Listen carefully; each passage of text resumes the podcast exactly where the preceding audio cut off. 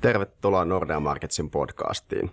Me julkaistiin eilen meidän Nordean Economic Outlook lippulaarajulkaisu, mistä löytyy nyt paljon arvokasta tietoa, millä talousnäkymät näyttää nyt meillä, Suomessa ja muissa Pohjoismaissa sekä myös maailmalla.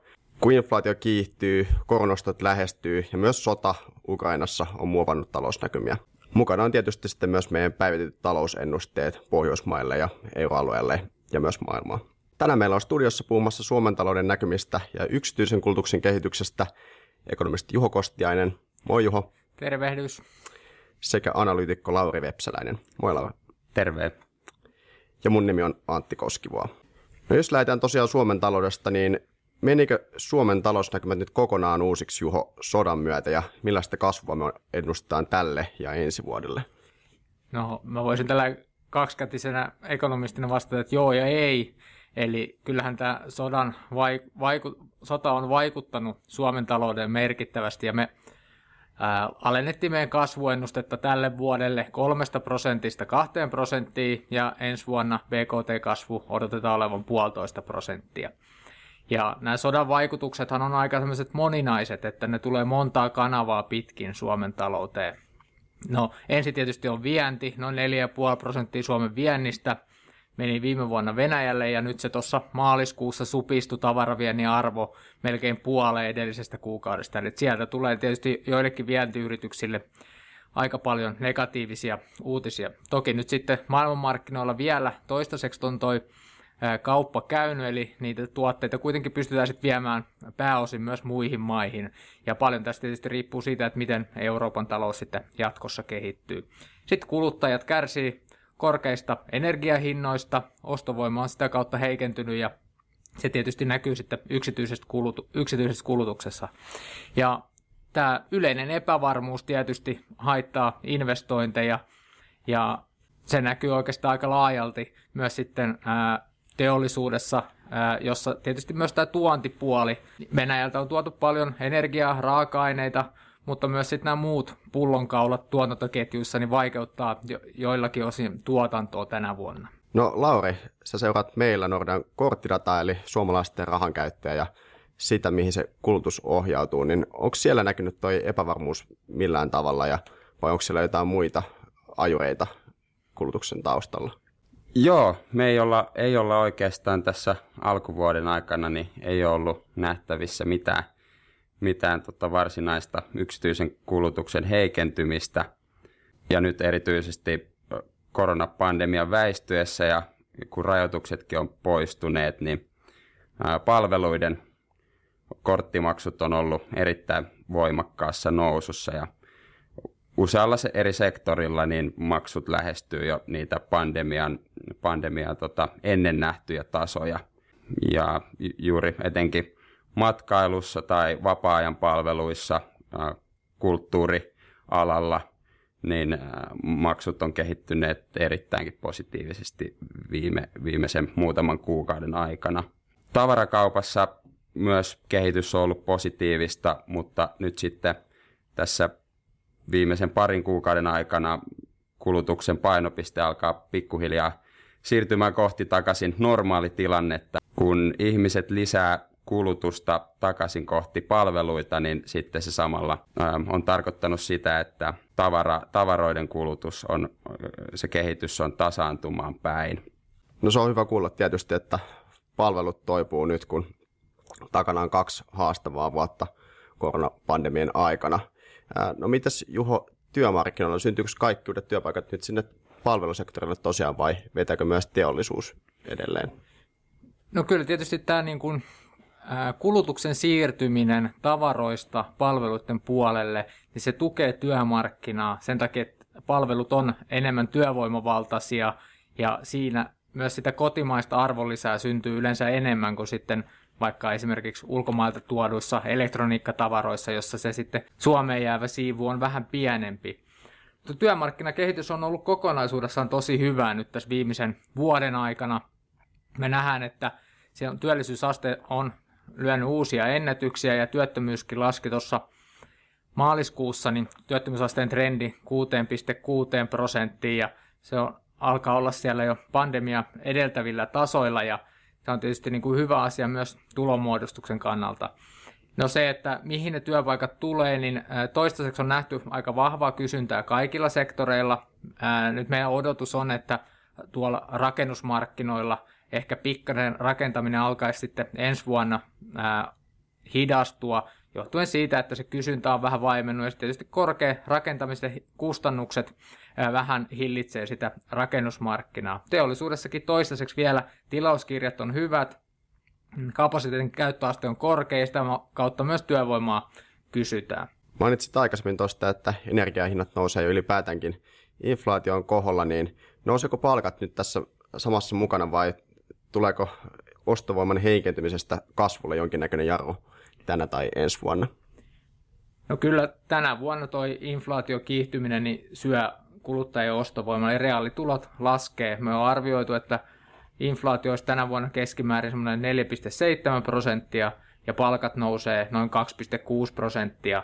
Eli tarkoittaa sitä, että reaalitulot supistuu parilla, parilla prosentilla tänä vuonna. Ensi vuonna odotetaan, että tämä tilanne kääntyy, että palkankorotukset olisi vähän korkeampia ja inflaatiokin sitten energiahintojen ehkä nousun katkeamisen takia niin sitten pikkasen tasaantuu. Mutta kyllähän tämä nyt näkyy, jokainen, joka käy vaikka tankkaamassa autoa tai maksaa sähkölaskua, niin huomaa, että sillä samalla rahalla saa aika paljon vähemmän ja se on sitten tietysti jostain muusta kulutuksesta aina pois, että ää, kyllä tämä ostovoiman heikkeneminen on se niin kuin, yksi, yksi tekijä siellä kulutuksen taustalla. Toki on hyvä muistaa, että suomalaisille kertyi tuossa pandemia-aikana noin 8 miljardia euroa säästöjä, kun kulutusmahdollisuudet oli rajatummat ja meidän ennusteessamme odotet, odotetaan, että kotitaloudet käyttäisi noin puolet, eli 4 miljardia tästä säästöstä nyt seuraavan kahden vuoden aikana, ja sitä kautta tämä kulutuksen kasvu kuitenkin pysyisi positiivisen puolella, vaikka hidastuukin. Toki tähän liittyy nyt sitten paljon epävarmuutta, että miten nämä ta- talouden ja kotitalouksien tunnelmat vaikuttaa siihen ostoskäyttäytymiseen. No mites Lauri, onko meidän korttidata paljastanut mitään tästä hintojen noususta tai sen vaikutuksesta eri toimialoihin?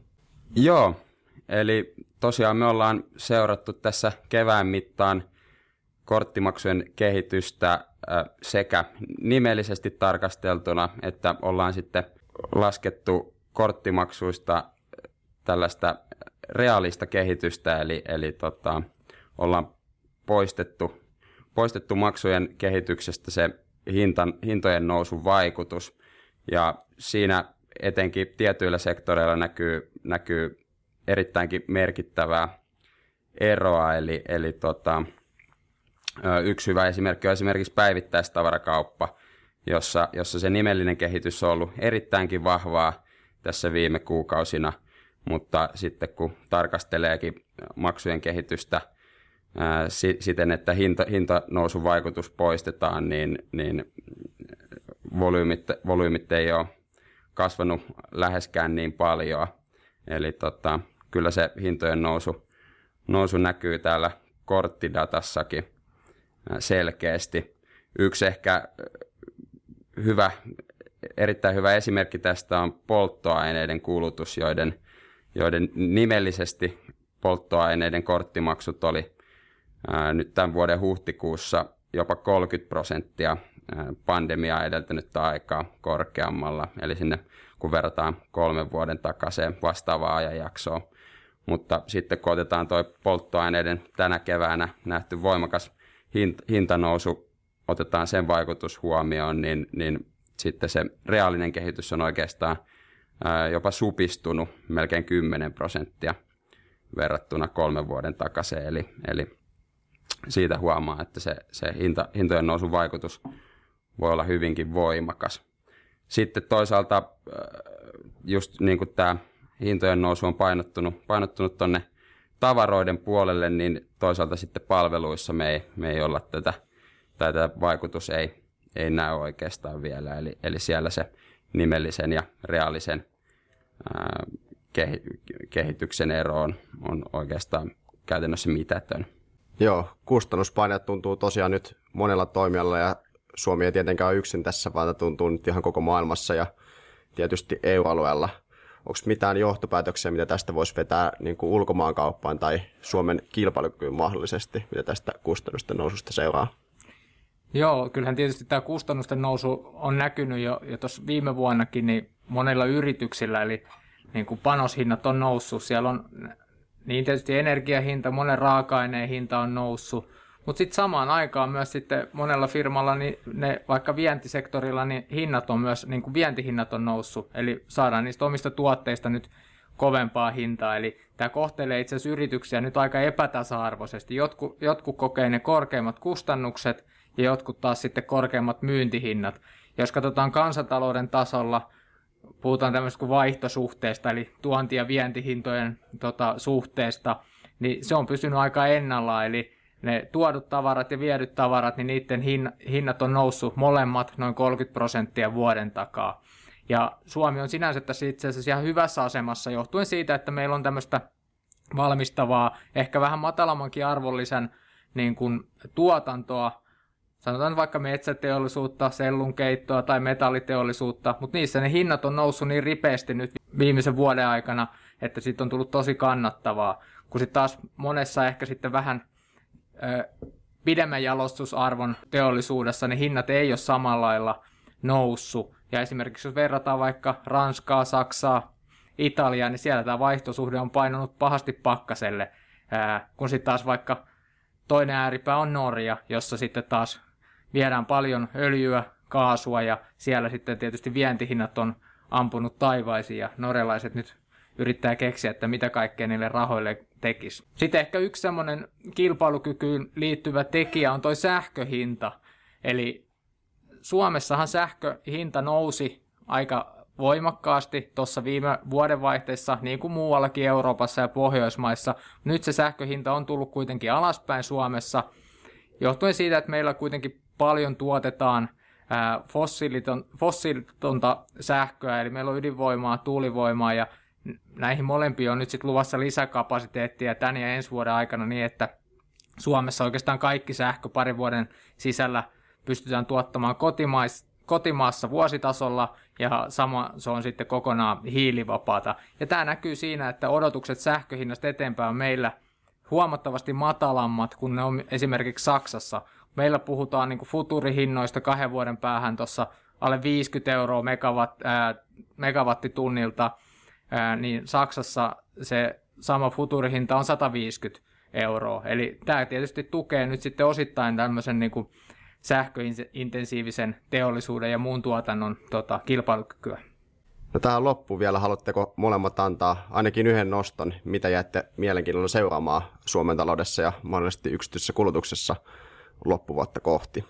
No kuten tuossa aikaisemmin sanoin tuosta inflaation vaikutuksesta, mitä ollaan tarkasteltu korttimaksuissa, niin, niin se ei olisi vielä, vielä tosiaan siellä palveluiden puolella oikeastaan näkynyt, eli, eli nimellisen ja reaalisen kehityksen, e, e, kehityksessä ei ole ollut oikeastaan palvelu, palveluiden puolella mitään eroa, mutta tota, jatkossa onkin yksi mielenkiintoinen asia seurata, että siirtyykö ne se hintojen nousupaine myös palveluiden puolelle, mikä voisi sitten, voisi sitten jatkossa heikentää sitä palveluiden kysyntää jonkin verran. Et nythän meillä on tässä kuitenkin edelleen päällä tämä pandemian jälkeinen elpyminen, elpyminen ja kun rajoitukset on poistunut, niin palveluiden kulutus on ollut voimakkaassa kasvussa, mutta, mutta sitten jos ne hintapaineet levittäytyy vahvemmin sinne palveluiden puolelle myös, niin sillä voisi olla tämmöinen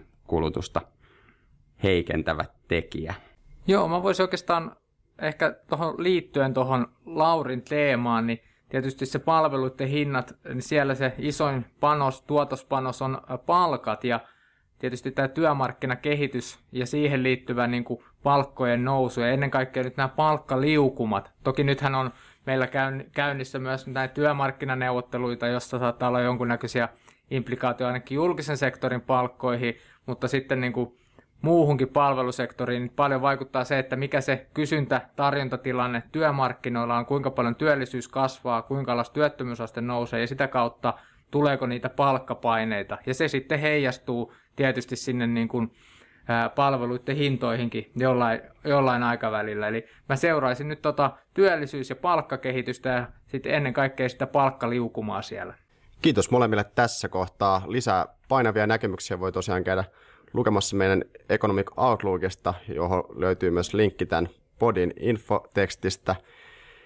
Jäädään seuraamaan, millaisia talouden suuntaviivoja saadaan tässä kesän aikana ja palataan sitten taas mikkien ääreen, kun niitä löytyy enemmän. Kiitos munkin puolesta tässä kohtaa ja moikka!